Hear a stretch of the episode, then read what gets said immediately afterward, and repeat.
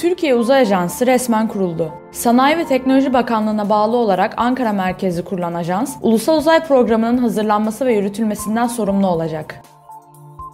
MIT'li araştırmacılar 3 boyutlu yazıcıyla çıkarılabilen akıllı hap ürettiler. Midede bir aya kadar ilaç salımı ve sıcaklık ölçümü yapabilen hap, Bluetooth aracılığıyla telefonla bağlantı kurabiliyor. Antik Mısır koçanlarını inceleyen bilim insanları, bilinen en eski bitki virüsünü keşfettiler.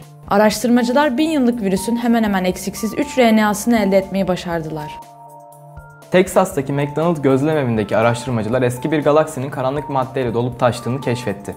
Bu gözlem, galaksilerin karanlık madde yükünü zaman içerisinde arttırdığı teorisiyle çelişiyor. Kültür çalışmalarıyla bilime katkı sağlayan değerli bilim insanlarımızdan mimar, antropolog ve akademisyen Bozkurt Güvenç 92 yaşında yaşamını yitirdi.